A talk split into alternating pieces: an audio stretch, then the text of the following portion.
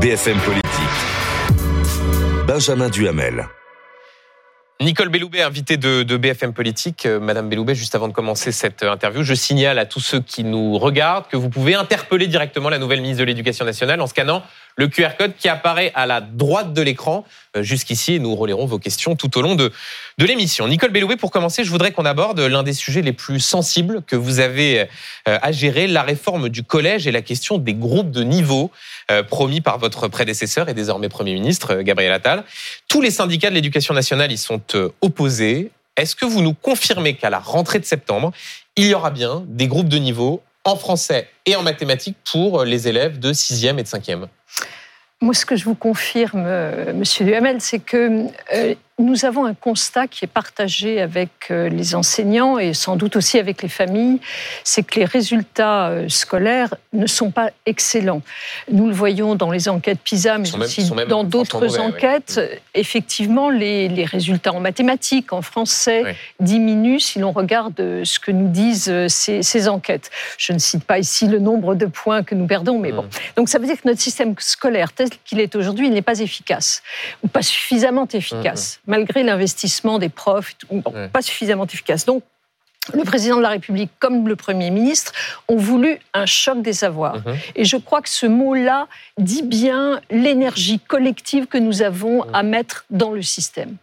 Choc des savoirs, surtout euh, au niveau du collège, parce que je rappelle ici que à l'école primaire, il y a eu déjà depuis 2017 un certain nombre d'avancées, mhm. puisque euh, les classes de CP, CE1 ont été dédoublées et que nous n'en avons pas encore les résultats, puisque les élèves ne sont pas encore arrivés au collège. Donc nous avons décidé ensemble. Et donc sur ces groupes de niveau, je vous réponds, je vous réponds, mais laissez-moi le temps de le faire.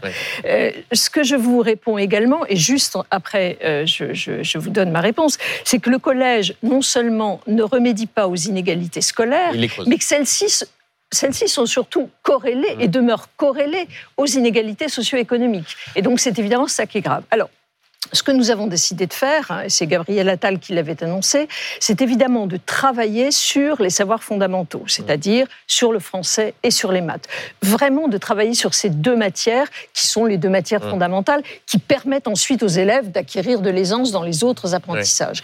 Pour cela, je souhaite effectivement que nous puissions travailler en groupe qui correspondent à une prise en charge individualiser des élèves selon leur niveau de compétence, selon leur capacité à agir. Je souhaite que nous puissions également, dans chaque établissement scolaire, mesurer la manière dont se mettent en place ces groupes. Je crois que c'est tout à fait indispensable. Et c'est cela que nous allons faire. Mais cela seul ne suffit pas.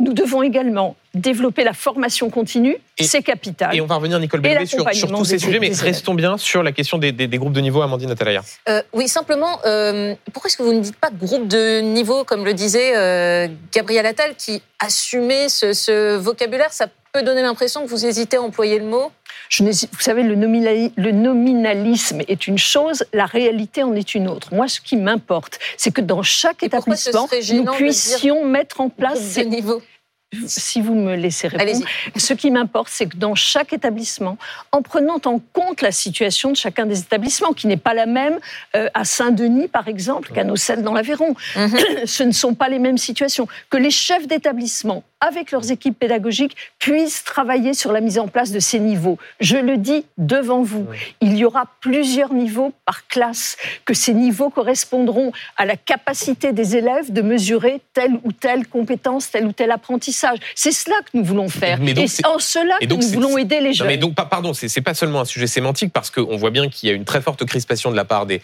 organisations syndicales. Euh, on y reviendra dans un instant. Euh, donc, il y aura bien ces groupes de niveau à la rentrée septembre pour les sixièmes et les cinquièmes. Je vais me répéter, Monsieur Duhamel, il y aura la possibilité pour chaque classe de prendre en charge mmh. des élèves en groupe. L'importance pour moi, elle est là. Elle est vraiment là. Question d'Olivier Beaumont. Oui, Madame la Ministre, euh, les élèves les plus en difficulté sont souvent ceux qui sont issus des milieux les plus précaires. Je vous l'ai dit à l'instant. le collège ne remédie pas à cela. Exactement. Vous avez parlé de corrélation des inégalités socio-économiques. Tout à fait. L'inverse étant aussi que les, ceux qui sont issus des milieux les plus favorisés sont ceux qui réussissent le mieux. Comment éviter justement cet écueil et ce risque de, de sorte de tri social avec ces groupes de niveau? Je l'ai dit très clairement dès ma prise de fonction, je refuserai tout système de tri social dans notre collège. Et comment Ce n'est pas l'éviter alors possible. Eh bien, on l'évite justement en travaillant avec les équipes pédagogiques qui, à différentes étapes dans l'année, pourront vérifier comment les élèves d'un groupe qui est en compétences faibles sur tel niveau Mmh. est en capacité de les avoir acquises et de changer de groupe. C'est cela que nous souhaitons C'est-à-dire que pour bien comprendre, euh, vous nous dites au fond, ces groupes de niveau-là seront flexibles tout au long de l'année pour qu'on puisse en sortir. Le brassage, c'est ce qui fait notre société, c'est ce qui fait notre nation. À l'école aussi, nous devons brasser les jeunes. Il faut maintenir des classes hétérogènes. Nous le savons, Mais- toute la recherche Mais ça, scientifique le Nicole. Belloubet, moi je, je- je l'entends parfaitement, Oui. mais on, on est bien d'accord sur le postulat que les élèves qui sont le plus en difficulté sont souvent les plus défavorisés. C'est la On est- raison. On est, d'accord là-dessus. On est d'accord là-dessus. C'est la raison pour laquelle il faudra à certains moments les prendre à part pour leur donner des compétences au niveau des autres dans tel ou tel Ouais. domaine, et puis ensuite, à certains moments, rebrasser Mais donc dans les il y aura bien à un moment donné une concentration d'élèves les plus en difficulté et Sur- donc mais- les plus Mais défavorisés. Monsieur Duhamel, un élève peut être en difficulté sur telle compétence, par exemple la- l'affluence en français, Ouais. et il peut être meilleur en moins grande difficulté sur telle autre compétence en maths. Donc je, il n'y aura pas le groupe des mauvais, si c'est ça que vous me faire- voulez me faire dire, et le groupe des bons. Donc ça veut dire que c'est des groupes de niveau, mais il n'y aura pas des groupes avec les mauvais et les bons.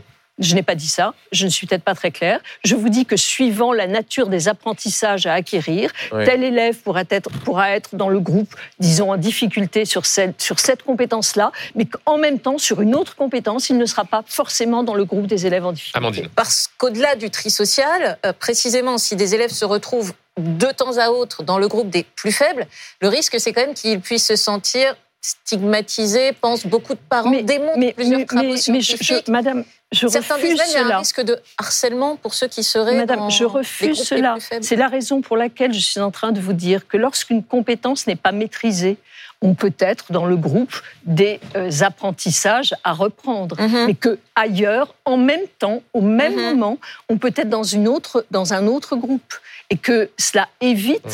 Un tri social et une filière que je refuse. Oui, mais la absolument. question, Nicole Belloubet, que vous pose Amandine, c'est celle de l'efficacité pédagogique, d'avoir, même si vous parlez d'une partie d'un enseignement, de se dire que ceux qui sont en difficulté seront euh, en quelque sorte séparés des meilleurs, et que l'idée, c'est qu'à ce moment-là, ce que disent les chercheurs ou la plupart des travaux scientifiques, c'est qu'à ce moment-là, il y a un risque non seulement de stigmatisation pour ces il y a un élèves-là, risque de mais aussi stigmatisation. de, de- de manque d'émulation.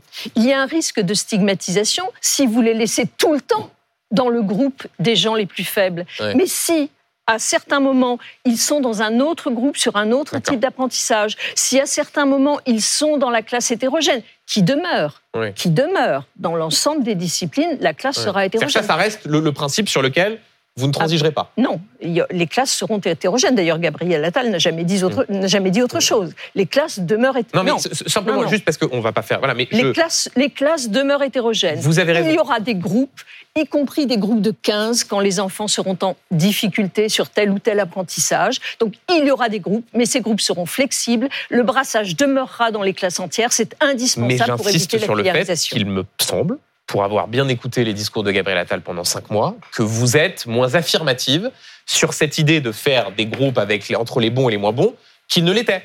Là encore, c'est je parfaitement suis votre droit. hein, mais, euh, je suis, oui, je vous remercie. Oui. Je suis totalement affirmative sur le fait que nous travaillons sur la réussite scolaire des élèves. Mm. C'est notre premier objectif et je mettrai tout en œuvre pour cela en prenant en compte ce que me dit le terrain. Olivier. Alors il y a aussi la question des moyens, parce qu'effectivement, le Premier ministre avait annoncé la création de 2000 postes de plus au collège pour créer ces groupes de niveau. Les syndicats disent déjà que ça ne suffira pas, sachant aussi, vous le savez très bien, on manque de professeurs dans certaines de ces matières, particulièrement des mathématiques. Où est-ce que vous allez trouver des profs en plus pour assurer ces, ces groupes de niveau? C'est ce à quoi nous travaillons dès maintenant pour la rentrée prochaine. Donc, si vous voulez, nous travaillons à la fois euh, sur le recrutement de nouveaux enseignants, dont une partie évidemment seront des contractuels. Nous travaillons cela. Et puis, euh, nous euh, travaillons également sur un autre champ qui est tout à fait indispensable pour la réussite euh, des élèves, c'est la formation continue. D'accord, mais sur, les deux, pardon, mais sur les 2000, puisque c'est le, le curseur qui a été fixé par Gabriel Attal, est-ce que vous savez aujourd'hui, est-ce que vous serez déjà en mesure de tenir, ne serait-ce que, même si ce n'est pas jugé suffisant par les syndicats, est-ce que ce chiffre de 2000 postes en plus sera garanti pour la rentrée de septembre 2024 J'y travaille doublement, d'une part avec les organisations organisations syndicales que je reçois actuellement et avec lesquelles je dialogue et que j'écoute évidemment, et j'y travaille également dans les, euh, dans les orientations avec le Premier ministre. Euh, Nicole Belloubet, vous parliez mardi dernier sur France Inter de votre volonté de réformer, mais aussi d'apaiser. Euh, Est-ce que c'est vraiment de l'apaisement que d'aller à l'encontre de tous les acteurs éducatifs sur cette question des, des groupes de niveau? Puisque euh, ils se sont exprimés au CSE, c'est l'équivalent du Parlement de l'éducation, zéro voix en faveur. Tous les syndicats se sont opposés à cette mesure. Oui, mais tous les syndicats se sont opposés peut-être à la manière dont certaines choses pouvaient être écrites, mais on dépasse cela et nous travaillons avec les organisations syndicales sur la manière d'appliquer les choses concrètement. Parce qu'ils se sont peut-être opposés sur tel ou tel texte, ce qui ne veut pas dire qu'ils n'acceptent pas l'objectif et, la, et les travaux en groupe. Et c'est cela que nous cherchons C'est-à-dire à que faire. si je vous écoute bien, vous pourriez euh, assouplir euh, en écoutant les demandes des organisations syndicales ce, ce dispositif? Je souhaite que l'objectif qui a été fixé par Gabriel Attal, qui est maintenant Premier ministre, et par le Président de la République soit atteint. C'est celui d'une meilleure réussite Oui, scolaire. ça, tout le monde est D'accord, mais- hein, c'est, Interroger- déjà important. Oui, mais, c'est oui, mais déjà je sais, mais- important. mais là, Excusez-moi, tous les syndicats, tous, important. tous les syndicats Et je suis en train sont de... opposés. Il n'y a pas que les syndicats, il y a, pardon, il y a aussi les chefs d'établissement qui, eux, sont très Mais inquiets. Je parlent d'usine à gaz. Je les rencontre, je les rencontre, je travaille avec eux et nous envisageons la manière d'appliquer les choses concrètement. C'est cela qui m'importe. Donc je vous le redis, je suis en train de travailler avec les organisations syndicales d'une part, mais aussi sur le terrain pour voir comment nous pouvons appliquer cet objectif premier concrètement. Mais dans les détails, l'assouplissement de cette mesure n'est pas un gros mot. Je ne sais pas ce que ça veut dire, assouplissement. Moi, je suis pour la concrétisation de l'efficacité scolaire. Amandine Atalaya, question sur une autre réforme. Oui, puisque votre euh, nomination a conduit à ce que l'on reparle de propos que vous aviez euh, tenus dans une tribune euh, écrite en 2016, euh, qui était assez large, qui portait sur la façon de mieux payer les enseignants, de décentraliser. Et vous disiez aussi, dans cette même tribune, vous dénonciez les fariboles sur la restauration de l'autorité ou le port de la blouse. Comment est-ce que l'on peut en 2016 dénoncer les fariboles de l'autorité et le port de la blouse et en 2024 euh, promouvoir euh, le développement de la tenue euh, unique pour les élèves? Alors j'ai bien vu que cette tribune était la première chose qui sortait sur Internet quand on tape mon nom, mais j'ai écrit beaucoup d'autres choses sur l'école. Ouais. auxquelles je vous renvoie. Euh, il se trouve que cet article-là portait essentiellement, vous l'avez dit, sur un autre sujet, c'est-à-dire surtout sur les relations avec les collectivités territoriales Mhm. et euh, sur l'autonomie euh, pédagogique au plus près des, des établissements. Mais peu importe, j'ai toujours pensé, et j'ai écrit là-dessus, que dans une classe, comme dans une école d'ailleurs, pour maîtriser les savoirs, il fallait qu'il y ait des règles, que ces règles soient respectées, que l'autorité des enseignants soit assurée. Mmh. Et ça, c'est un triptyque qui, pour moi, est Mais ça ne indispensable. change rien au fait Règles, que vous respect, balayez d'un revers de main à l'époque l'efficacité précisément du port de l'uniforme Mais disant non, non, je- c'est je- pas important. Mais ça, non, je- le- cet article portait sur autre chose. Je veux bien que vous cherchiez à me mettre en difficulté, mais ce n'est Mais pas l'objet. mais je voudrais juste que vous J'ai- précisiez j'ai votre de la Qu'est-ce que vous Ma entendiez à pensée, je suis en train de, vous- de la préciser. Je disais dans ce sens-là, à l'époque, que ce n'était pas le sujet principal de l'article. Voilà. Non, non, non, non, si, si, pardon, attendez. monsieur, Quand vous si, dites, monsieur quand vous dites les ce fariboles du retour du port de la blouse, ça veut dire que quand on a euh, la charge du destin de l'éducation nationale, on considère que la question du retour de la blouse est quantité négligeable Cela pour veut assurer la réussite cela des veut élèves. dire dans l'article que j'écrivais à l'époque, qui parle beaucoup de cartes des formations professionnelles, que l'important c'était de travailler avec les régions, que l'important c'était de travailler avec les établissements. Cette phrase est Donc une vous n'avez pas changé d'avis. Je suis en train de vous dire le contraire, c'est-à-dire que pour moi, Hum. il y a dans une école comme dans une classe des règles qui doivent être respectées et qui doivent asseoir l'autorité des enseignants. De- C'est ce que j'ai longtemps écrit et c'est ce que je crois toujours. Nicole Belloubet, il y a la question de l'autorité, Et il y a la question de port de la blouse, que vous appeliez en 2016 Alors- port de la blouse, qui est aujourd'hui, on appelle comme on veut, uniforme, tenue unique. Est-ce Oui. que là-dessus, vous avez changé d'avis? Je n'ai pas changé d'avis. Nous lançons une expérimentation sur la tenue des élèves. Cette expérimentation, elle doit avoir lieu. Elle a un intérêt parce que, au fond, on l'a dit, c'est euh, l'idée non pas d'abolir les différences, mais plutôt de créer de l'unité, de créer un sentiment d'appartenance, d'essayer de, de vraiment de travailler sur cette notion d'égalité. Une expérimentation est lancée. Nous allons voir ce qu'elle donne et, et- et nous, nous espérons vraiment qu'en 2006, nous pourrons en tirer, en 2026, nous pourrons en tirer des conséquences. Donc le port de la blouse n'est plus une faribole. Vous savez, moi, je l'ai portée des années, la blouse. Alors, oui, mais raison de plus pour euh, qu'on l'on puisse s'étonner que vous ayez euh, tenu ces propos par rapport à l'agenda qui est le vôtre aujourd'hui. Étonnez-vous, moi, je sais ce que je pense et je pense que la règle, le respect de la règle, l'autorité des enseignants, c'est capital. Que la tenue unique, c'est quelque chose qui va être expérimenté. Nous allons voir quels en sont les résultats. Question d'Olivier sur précisément l'application concrète de cette expérimentation. Et oui, parce que l'objectif, c'est d'avoir effectivement une centaine d'établissements euh, tests sur euh, l'ensemble du territoire. Euh, au début, quand l'annonce a été faite, beaucoup d'établissements ou de collectivités se sont portés volontaires. Et on voit que les semaines passant, certaines ont commencé à, reculer. Hein. Une quinzaine de groupes scolaires se sont déjà euh, retirés de, l'expérimentation, faute d'accord avec la communauté éducative. On a le sentiment que ça commence plutôt mal, non? Écoutez, nous, nous avons fixé une centaine d'établissements. Au moment où nous parlons, je crois qu'il y a 87 établissements qui sont engagés, ah. euh, qui ont. Euh, ah, c'est une information, ça. C'est validé. Le dossier validé. Euh, oui, oui. Il y a 87 établissements qui, ont, qui, ont, donné leur accord. Mm. Vous savez qu'il y a un double verrou. Il faut l'accord du conseil d'administration et du conseil d'école, mm, et bien entendu de la collectivité territoriale. Voilà. Nous, on ne veut forcer la main à personne. On dit tentons cela pour essayer de freiner les discriminations, de donner ce sentiment d'appartenance. Tentons cela. Mais vous y croyez vraiment et, surtout, et surtout, accompagnons cette expérimentation par une évaluation objective. Nous sommes actuellement en train de lancer euh, le recrutement d'équipes d'évaluateurs indépendants mm. qui verront ce que donne cette expérimentation. Nous en tirerons les mais Nicole votre intime conviction, sur cette question de l'uniforme ou de la tenue unique. C'est vraiment que ça peut changer quelque chose en termes de discrimination ou d'inégalité? Nous allons voir. Moi, je, pense que c'est quelque chose qui doit être essayé, qui doit être tenté pour voir les, conséquences. Mais précisément, comment est-ce que vous allez dire ça fonctionne ou ça ne fonctionne pas? Puisqu'en 2026, si ça fonctionne, c'est généralisé, a dit Emmanuel Macron, selon quels critères Eh bien, nous allons, comme je vous l'ai dit à l'instant, mettre en place une équipe d'évaluation mhm. qui sera composée sans doute d'universitaires, euh, qui travailleront sur ces mhm. sujets, qui établiront euh, des critères de euh, positifs ou négatifs sur le bien-être, sur la qualité des apprentissages, et nous verrons ce que donne cette évaluation indépendante, bien sûr. Sur la question de la lutte contre les inégalités, vous savez très bien que même s'il y a une tenue unique, les euh, élèves se distingueront euh, par les bijoux qu'ils portent, par le fait de savoir s'ils ont ou non le dernier téléphone portable qui est sorti.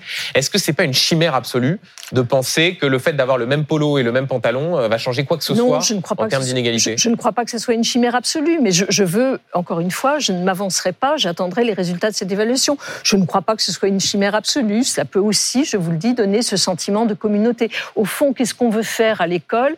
On veut donner donner le sentiment d'adhésion à une communauté tout en respectant les différences. Mmh. Il me semble que ça peut y contribuer. Mmh. En tout cas, nous verrons à la fin de l'expérience. Question d'Olivier sur le, coût de cette mesure. Et oui, exactement. Parce que c'est quand même une, une mesure qui, qui, est très partagée, enfin qui, qui plutôt divise en tout cas l'opinion française. Il y a la question du coût.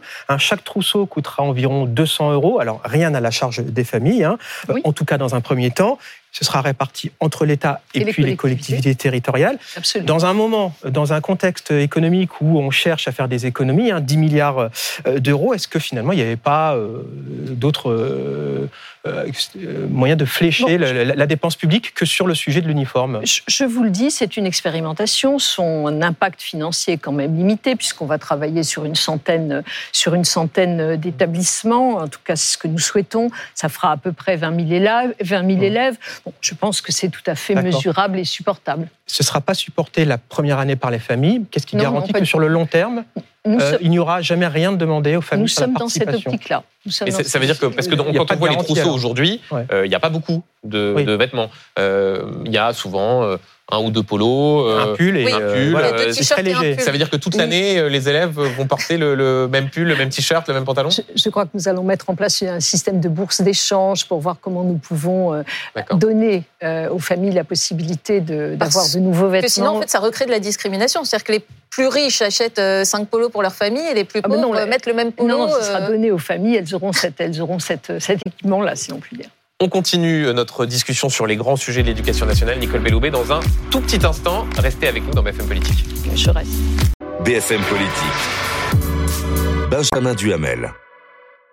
Nicole Belloubet, ministre de l'Éducation nationale, invitée de, de BFM Politique. Euh, Madame Belloubet, une question d'une téléspectatrice. Voilà ce que vous demande euh, Catherine. Faut-il interdire les grèves dans les transports pendant les, les vacances scolaires? Je précise que c'est euh, la proposition qui est faite euh, notamment à droite. Il y a une proposition de loi qui a été déposée par les sénateurs centristes. Et je précise aussi que vous avez été euh, membre du Conseil constitutionnel et que donc vous euh, connaissez par cœur cette question précisément du droit de grève consacré par euh, la Constitution. Faut-il donc interdire les grèves dans les transports pendant les vacances scolaires? Alors écoutez, moi j'ai conscience des difficultés là que subissent nos, nos concitoyens, aussi bien dans leur départ que peut-être leur retour de vacances. Mhm. J'en ai vraiment conscience. Je pense que le droit de grève, c'est un droit qui est protégé par la Constitution. Et donc, euh, je ne suis pas évidemment au cœur de ce type de dossier actuellement, mais il me semble qu'on devrait euh, compter sur euh, la responsabilité de chacun des acteurs pour éviter ce type de situation. Il me semble que euh, les personnels qui se mettent en grève devraient aussi avoir le souci de ce que vivent nos concitoyens et euh, la direction de la SNCF devrait peut-être également euh, voir comment anticiper les négociations. Je ne suis pas certaine qu'il faille passer par la loi Oui. parce que je, je- je ne suis pas certaine que euh, cela serait vraiment euh, constitutionnel. C'est ça, c'est-à-dire l'idée de dire pendant, euh, La tempora- la centristes, 60 jours par an, euh, ça passerait pas les fourches codines du Conseil je- constitutionnel. Je, ne suis plus membre du Conseil constitutionnel, mais je trouverais cela un petit peu curieux. Nicole Belloubet, un mot sur les économies que cherche le, le gouvernement. Le ministre de l'économie, Bruno Le Maire, devrait annoncer ce soir un plan justement pour euh, faire des, des économies dans les finances publiques, avec par ailleurs une révision euh, à la baisse de la croissance. Est-ce que le budget de l'éducation nationale va être mis à contribution?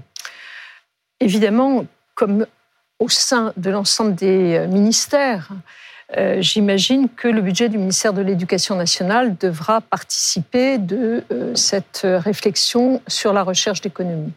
Bon, nous, nous devons distinguer entre les flux financiers et, d'une certaine manière, les emplois. Hum. euh, qui ne se traduisent certes, qui se traduisent certes en masse financière in fine, mais on a tout de même des cases différentes, si Oui. je puis dire, et donc, euh, Donc le budget n'est pas sanctuarisé. Il n'y a Ah, pas l'idée qu'on ne toucherait pas euh, l'éducation nationale. Ce qui importe, c'est que nous ayons vraiment les moyens en personnel de faire fonctionner notre système éducatif. Hum. Ensuite, nous allons regarder sur quel chapitre nous pouvons faire euh, Trouver des économies. Alors un sujet sensible et qui revient régulièrement sur la table des revendications, c'est la question des salaires des Oui. enseignants. Euh, les syndicats demandent à, à remettre ce sujet sur la table. Alors certes, il y a une revalorisation du point d'indice des fonctionnaires à l'automne dernier. Il y a le fameux pacte enseignant qui permet pour les enseignants volontaires uniquement de pouvoir bé- bénéficier d'heures supplémentaires défiscalisées. Mais malgré tout, on voit bien qu'au niveau européen, les enseignants français sont parmi les moins bien payés. Est-ce que ce sujet-là doit être mis sur la table Est-ce que vous pourriez accéder à la demande des syndicats et des enseignants en général Alors d'abord, ce que vous dites est plus tout à fait vrai, euh, du moins sur l'intégralité de la carrière des enseignants. Je parle du, euh, de la comparaison avec les autres pays européens. Un effort tout à fait important a été effectué par les précédents Mmh. gouvernements pour revaloriser le salaire Qui des était perçu enseignants. comme un petit rattrapage. Bah, de début de carrière. Mm. Et c'est évidemment important parce que du coup, en ce qui concerne, si nous, Ouais. je sais bien que c'est pas la vraie vie, mais enfin, si nous regardons les, comparaisons internationales, Mm. nous sommes au-dessus de la moyenne euh, des pays euh, de l'OCDE sur, Oui, mais pour les sur- enseignants sur les qui ont 20 débuts de carrière. par exemple, Pardon? pour ceux qui ont, euh, par exemple, 20 ans d'ancienneté, on voit bien qu'effectivement, Cela joue aussi en fin de carrière. Il y a eu des revalorisations qui jouent également en fin de carrière. Donc notre difficulté actuellement, c'est plutôt le milieu de carrière. alors, ouais. Et donc, euh, nous allons travailler avec euh, évidemment les organisations représentatives pour voir de quelle manière nous pouvons Est-ce que vous un vous certain. battrez, vous, Nicole Belloubet, auprès d'Emmanuel Macron euh, pour des, re- de nouvelles revalorisations pour les enseignants? Ça pourrait être Je- un de vos combats. Je, forcément, combat, ouais. je porterai les exigences de l'éducation nationale, mais forcément aussi, je suis dans une solidarité gouvernementale.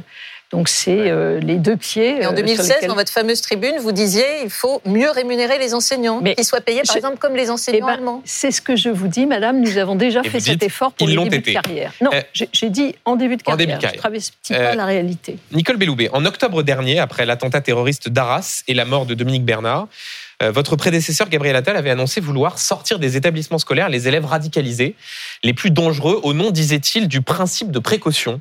Euh, C'était il y a quatre mois. Euh, Est-ce que vous pouvez nous dire où en est ce projet?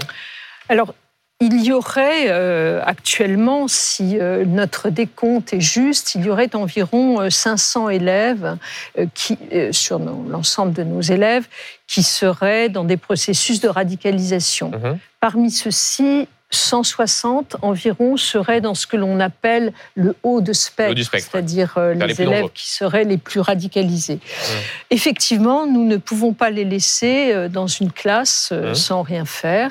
Et donc, nous sommes en train actuellement, à ma connaissance, les choses n'ont pas été complètement mises en place, mais nous travaillons avec l'ensemble des équipes pour voir comment nous allons pouvoir prendre en charge ces élèves de manière précise hors de leur classe. Vous dites pas complètement mise en place. Concrètement, ces 160 élèves les plus dangereux, ils sont où en ce moment? Je pense qu'ils sont dans des établissements scolaires, Mhm. particulièrement surveillés et encadrés. Je- J'arrive, ça fait une semaine que je suis là. Il faut que je prenne ce dossier en charge pour vraiment apporter une réponse Mais satisfaisante. donc, ils sont, Vous donc, ils sont savez- encore dans les classes? Ils sont dans des classes. Oui, ils sont Et- dans leur classe. Je ne sais pas s'ils sont dans leur classe, ils sont dans des classes, dans des établissements, mais il faut que je vois comment il faut les traiter. Vous savez, quand j'étais ministre de la Justice, j'ai beaucoup travaillé sur les mineurs radicalisés. Et donc, nous sommes un peu dans ce même schéma-là. J'avais mis en place des processus de prise en charge singuliers. Vraiment, Mais- il y avait plusieurs types Mais d'éducateurs sont- qui les prenaient en charge. Je vais voir si Mais nous pouvons de- traiter Ouais. ces élèves-là de cette Mais manière. sans esprit de polémique, euh, Nicole Belloubet, Oui. euh, quand on écoutait Gabriel Attal au mois d'octobre, il expliquait qu'il y avait urgence à sortir des établissements ces élèves pour protéger les professeurs. Oui. On est quatre mois plus tard, certes, vous venez d'arriver à l'éducation, Oui. vous avez tout à fait raison, Oui. mais comprenez que les professeurs qui nous regardent se disent en fait c'était de Non, la mais- com, puisque quatre mois plus tard, Non, écoutez, je, je- ne veux pas dire de bêtises sur ce sujet-là et je demande euh, une petite semaine supplémentaire pour mesurer ce qui a été fait et ce que l'on va pouvoir faire. Mais- je ne laisserai pas les professeurs en situation de difficulté. Mmh. Moi, vraiment, et ça rejoint un peu ce que nous disions sur l'autorité, mais aussi d'ailleurs sur la laïcité, Mmh. mon souci, c'est d'être en permanence aux côtés des enseignants. Mmh. Je, je ne, je ne supporte pas euh, le, le silence rampant, vague. le pas de vague. Ouais. C'est impossible, c'est impensable. Et donc, c'est ça que je veux amené traiter. à aller où en fait ces Mais élèves qui ont été euh, nous signalés? Parce que vous savez qu'ils sont il y a très nombreux à dire aujourd'hui c'est infaisable. Il y a même Non. d'ailleurs euh, nos confrères de, de Mediapart qui révèlent qu'il y a eu un rapport de trois inspections ministérielles qui désapprouvent cette mesure pour des raisons à la fois sécuritaires et juridiques. Donc, vous croyez-vous que c'est Non, moi, je faisable pense- de les sortir et pour les mettre je, je pense qu'on peut prendre des élèves en charge. Euh, franchement, ce que j'ai fait à la justice, aussi bien sur les mineurs radicalisés qui étaient euh, hors des établissements carcéraux et sur les autres, je pense que nous avons des modalités de prise en charge particulières. Mmh. Évidemment, ça doit être par- Comme parfaitement ciblé. Ben, on les sort de leur classe, on les prend en charge par des équipes éducatives et nous mesurons ensuite à quel moment nous pouvons. Ah si, c'est faisable. Ça, Mhm. franchement, c'est faisable. J'ai pas dit que c'était sans coût, j'ai pas dit que c'était sans Mhm. difficulté. Je dis que c'est faisable. Mais en tout cas- Il faut juste que je vois comment cela a été traité jusqu'à présent et et, on- que je m'adapte à cela. et on vous reposera la question quand vous reviendrez, mais en tout cas, vous nous Très confirmez qu'en l'état, ces 160 élèves les plus dangereux sont toujours dans des établissements scolaires. Je crois qu'ils sont toujours dans des établissements scolaires, mais ils ont peut-être un traitement particulier. Question d'Amandine sur euh, la laïcité. Euh, oui, puisque euh, on va revenir sur des, des propos que vous aviez tenus en janvier 2020, lorsque vous étiez à l'époque ministre de la Justice, au sujet de cette jeune fille Mila qui avait critiqué euh, l'islam et qui avait été ensuite menacée de mort. Vous aviez dit l'insulte à la religion, c'est évidemment une atteinte à la liberté de conscience, c'est grave. Vous étiez ensuite revenu euh, sur euh, ces propos. Mais est-ce qu'aujourd'hui, est-ce que vous comprenez que certains se disent que pour quelqu'un qui à l'époque avait semblé euh, rétablir une forme de délit de blasphème, ces, Jamais, ces personnes jamais. se disent que vous n'êtes pas la plus à même de porter Jamais. un combat pour la laïcité? Jamais, jamais. Sur le délit de blasphème, jamais. Ah bah, quand on dit que l'insulte à la religion, c'est une atteinte à la liberté de conscience, cela, je dis pas que c'est ce mais eu, c'est une, une forme de phrase, délit de blasphème. j'ai eu une phrase totalement maladroite que je reconnais. J'ai eu la possibilité de m'en expliquer très rapidement après dans une tribune qui s'intitulait Le crime de les-dieux n'existe pas, qui dit clairement Mhm. euh, ce que je pense de ce sujet-là. Et je puis vous dire euh, que euh, je pense souvent à cette jeune Mila, pour laquelle d'ailleurs mes premiers propos lors de l'interview à laquelle vous faites référence avaient été évidemment de venir en soutien Oui, de de, cette jeune et de fille. dénoncer qui les menaces de mort dont elle faisait l'objet. Absolument. Donc, si vous voulez, euh, voilà, Euh, ma pensée là-dessus est extrêmement claire. J'ai eu d'ailleurs l'occasion à diverses reprises dans ma vie professionnelle de dire à quel point la laïcité dans l'école était un pilier indispensable. C'est-à-dire que je pense que nous ne pouvons pas travailler sur le vivre ensemble dans l'école si euh, les- la laïcité n'est pas pleinement respectée. Et qu'allez-vous je- faire alors pour ces professeurs qui aujourd'hui précisément disent il y a quand même toujours ce phénomène du pas de vague, euh, c'est difficile de dénoncer, Eh bien, vous savez, on a, mis, on a mis en place des équipes académiques euh, qui, euh, de valeur de la République qui viennent à l'appui des professeurs. Nous avons développé des formations. Nous avons mis en place vraiment beaucoup de choses pour asseoir le socle régalien dont la laïcité dans nos écoles. Et les professeurs me trouveront toujours à leur côté dès qu'il y aura une atteinte à la laïcité. Je pense notamment euh, à la Baïa qui, euh, que Gabriel Attal... Ça, vous êtes totalement en Ah, mais phase totalement en phase. Totalement en phase. les abayas. Mais bien sûr, mais bien sûr, sans l'ombre d'une hésitation. ju- Juste pour euh, revenir un instant sur euh, la jeune Mila, euh, donc ça veut dire qu'aujourd'hui, vous nous redites très clairement, on a en France tous les droits euh, si on veut euh, insulter ou critiquer une religion. Mais bien sûr, Il n'y a aucune ambiguïté là-dessus. aucune ambiguïté.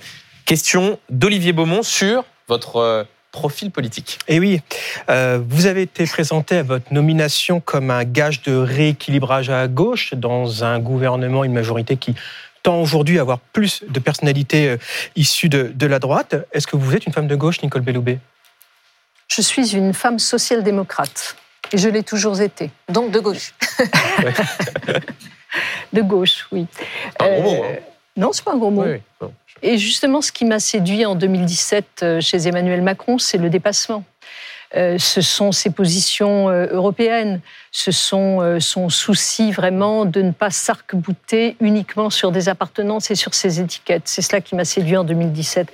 Et là, moi, je me revendique clairement comme social-démocrate. Il n'y a pas de doute là-dessus. Vous êtes une techno Tendance, Jaurès. Hein. Ah, tendance tendance Jaurès. D'accord. Techno, Euh, une techno. Vous, Ah êtes oui, une, vous êtes une techno ou oui, vous j'ai- êtes j'ai une, j'ai une vu, que vous vu que aviez plaisir à me coller cette Oh, étiquette de moi, non. techno. si, si, Moi, si. j'ai pas de plaisir. Je, constatais juste que dans la, Et je- la typologie de ceux qui sont au gouvernement, entre eux, ceux qui viennent de la société civile ou ceux qui sont des euh, politiques, responsables politiques de premier plan, certes, vous avez été élu, vous Non, avez mais- été adjointe au, au maire de Toulouse, Je- disons je que vous étiez je plutôt dans laisse- la catégorie de ceux qui euh, je vous à la société libre, civile. je vous laisse libre de- de- du choix de vos étiquettes. Euh, moi, ce que je peux dire, et comme vous le rappelez, c'est que j'ai été élue pendant plusieurs années, vraiment, je ne sais pas, peut-être 20 ans, Mm. euh, que ce soit dans des petites communes, dans des, à la ville de Toulouse, à la région Midi-Pyrénées. Mm. J'ai été élue et je ne crois pas que je sois techno. Moi, mon souci, c'est vraiment, comme le disait Jaurès, dont je parlais à l'instant, c'est l'idéal, aller à l'idéal, réel. mais on part Mm. du réel. On regarde ce qui se passe concrètement. Euh, vous avez eu une phrase un peu étonnante lors de votre premier déplacement. Vous avez dit Je ne suis pas Papendiaï. Euh, Qu'est-ce que Non, vous parce dire que- en disant ça? C'est encore une formidable question d'un journaliste qui me Ah, disait. désolé, hein. qui me disait toujours compter il faut sur nous. faire hein. avec. oui, Il y ah a bah pas ça de- je sais. oui.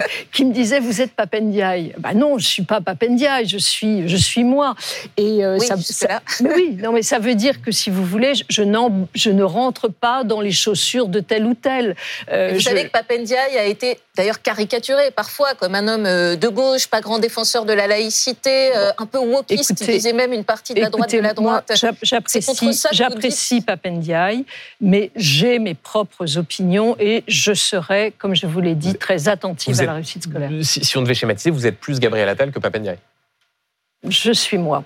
Et Oui. vous n'êtes pas là que pour pour, travail. pour cette réponse. euh, Je travaille avec. Gabriel Attal Euh, et je suis moi. alors, Vous êtes, vous êtes vous, mais vous êtes aussi la cible des oppositions. Encore ce matin, dans les colonnes du JDD, euh, Laurent Wauquiez, qui voit en vous, je le cite, hein, l'incarnation de la pensée de la déconstruction. Qu'est-ce que vous lui répondez? Je ne comprends pas ce que ça veut dire. Je lui réponds cela.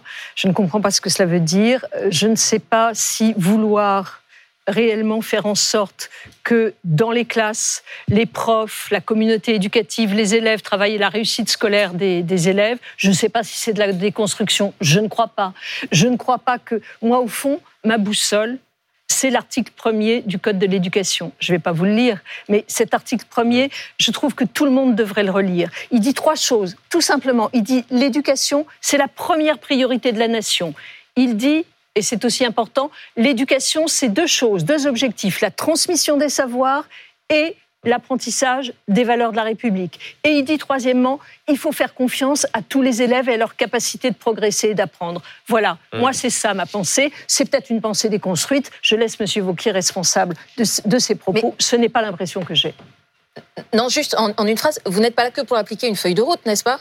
Ah bah non. Vous Enfin, porterez euh, aussi. Oui, bien euh, sûr. non, parce que par exemple, Gabriel. Attal, on a retenu euh, l'uniforme, la baya, certains combats. Vos combats, ce serait. Ma feuille de route, c'est celle que m'a donnée le président de la. République et le Premier ministre. C'est la réussite scolaire et c'est les valeurs républicaines. Il se trouve que je partage cette feuille de route. Nicole Belloubet, ce matin dans les colonnes du Parisien, l'ancien ministre Olivier Véran dit refuser de banaliser le Rassemblement national et rajoute, ouvrez les guillemets, je ne les considère pas dans l'arc républicain. Est-ce que vous êtes d'accord avec Olivier Véran?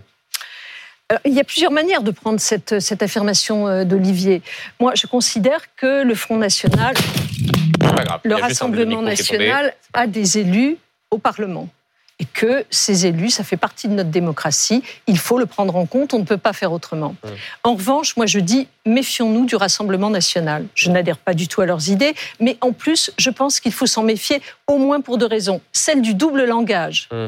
Et euh, lorsque je vois euh, M. Bardella, qui était absent au Parlement européen lorsque celui-ci a voté la motion de soutien euh, à, Alexis, à, à Navalny, Lorsque je vois que c'est bien Ouais. le Front National à l'époque qui défilait place Vendôme lorsque Badinter a été Ouais. nommé euh, ministre de la Justice pour dire Badinter, c'est l'avocat des assassins, moi je dis il y a double Non, mais ça, langage. je- on vous entend sur, et vous entend sur la et il n'y a pas. Le, le- le Rassemblement national ne propose, me semble-t-il, aucune solution crédible. Il Précisément, sur des Nicole. Belloubet, je repose ma question. Est-ce que vous considérez que le Rassemblement national fait partie de l'arc républicain? Je vous ai répondu. Dans une, Je suis pas démoc- sûr d'avoir totalement. euh, dans une démocratie, les élus, euh, me semble-t-il, font partie de cette représentation républicaine. Donc, après, le, donc le RN. après, ça ne oui. signifie pas que nous devons collaborer avec le RN, évidemment. Moi, je viens de vous dire mon opposition frontale avec le RN sur bien des sujets. Oui. Mais ils ont été Donc Marine élus. Le Pen est républicaine. Ils ont été élus et il faut entendre ce qu'ils ont à dire.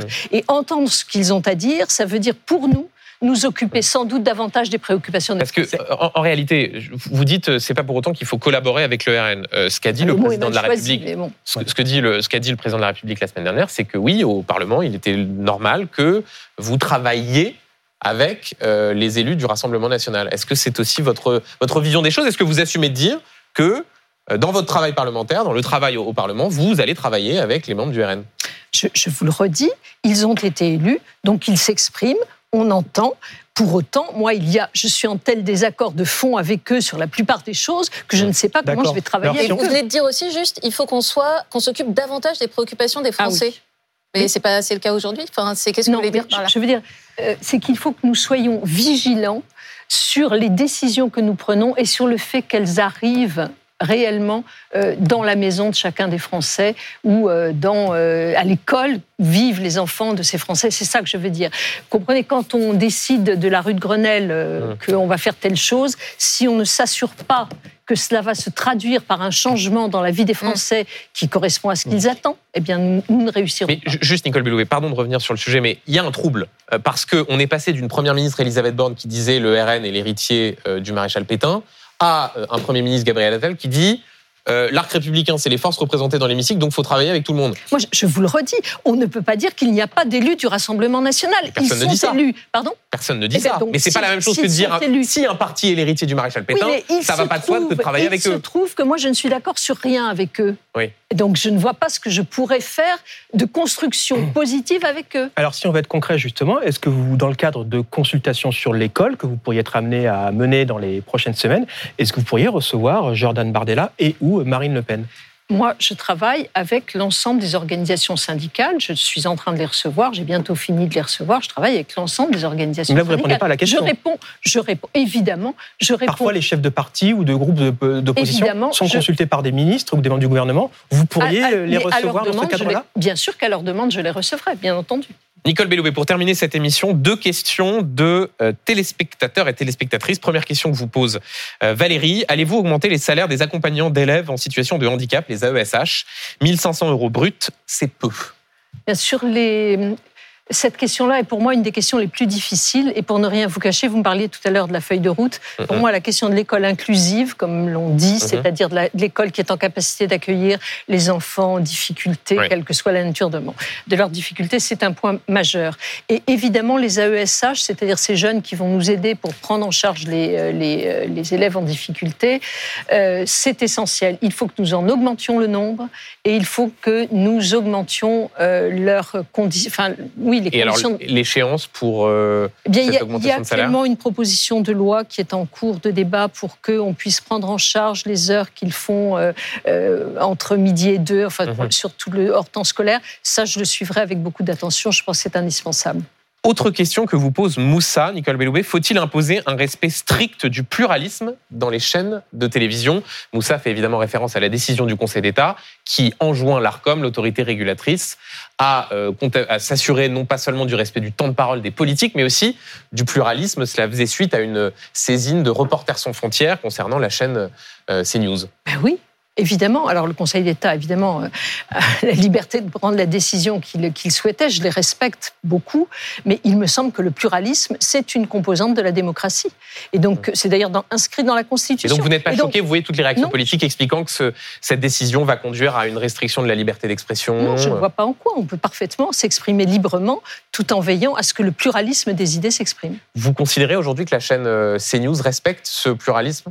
Je regarde assez peu ces news. Oui, mais vous, que- bah, comment dire, vous appartenez au débat public. Est-ce que Oui, vous non, oui, mais je regarde. Il se trouve. donc que vous n'avez pas d'avis Ah, Non, je dis simplement, je- un, je regarde assez peu ces news. Ouais. J'ose le dire, je regarde assez peu ces news. Et, deux, euh, quelle que soit la chaîne ou l'organe, oui, il faut respecter le pluralisme des et- idées et des expressions. Et si CNews vous vous invite, est-ce que vous vous rendrez sur leur plateau? Mais bien sûr, il n'y a pas de raison. Donc il y a pas de, il y a certains ministres, par Éric exemple, Éric Dupond-Moretti, garde des Sceaux, euh, refusent d'aller sur le, plateau Si, CNews. si le pluralisme, si le pluralisme est respecté, il n'y a pas de raison que je ne m'y rende pas. Mais la décision du Conseil d'État joue un rôle important dans ce sens. Merci beaucoup, euh, Merci Nicole. Belloubet, d'avoir été l'invitée de, de BFM Politique. Merci beaucoup, Amandine Atalaya. Merci, Merci. Olivier Beaumont euh, du Parisien. Tout de suite, vous retrouvez Ronald Guintrange et Dominique Rizet pour Affaires suivantes. Quant à moi, je vous retrouve ce soir à 18h dans C'est pas tous les jours dimanche. Mon invité, Adrien Quatennens, député insoumis du Nord. Belle journée, l'info continue sur BFM TV et vive la politique.